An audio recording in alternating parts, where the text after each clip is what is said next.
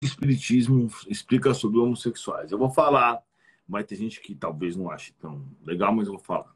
Mas não é, obviamente, que eu não sou preconceituoso, não estou dizendo que ninguém deve ser homossexual, pelo amor de Deus. O fato é que o, o cara, quando nasce com, gostando do mesmo sexo, ele está com uma expiação. Entendeu? Não tem nada demais. É uma expiação como qualquer outra. Mas por quê? Porque ele vai sofrer as consequências do preconceito. E não dá para você falar que não existe preconceito. Existe. Todo lugar existe. Por mais que hoje já esteja muito diminuído, ainda existe.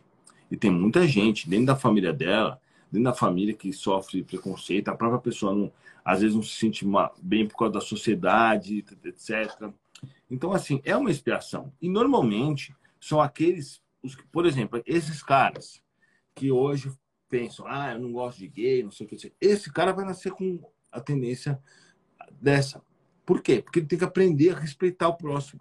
Entendeu? Então, é muito importante. Tá?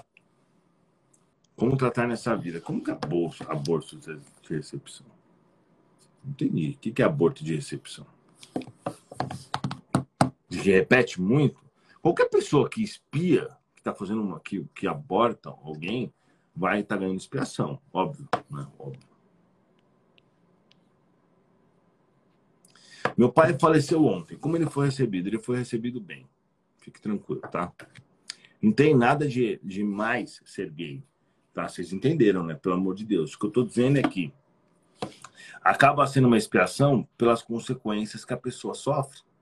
Porque né, ela vai ter algumas dificuldades ao longo da vida dela. Verdade?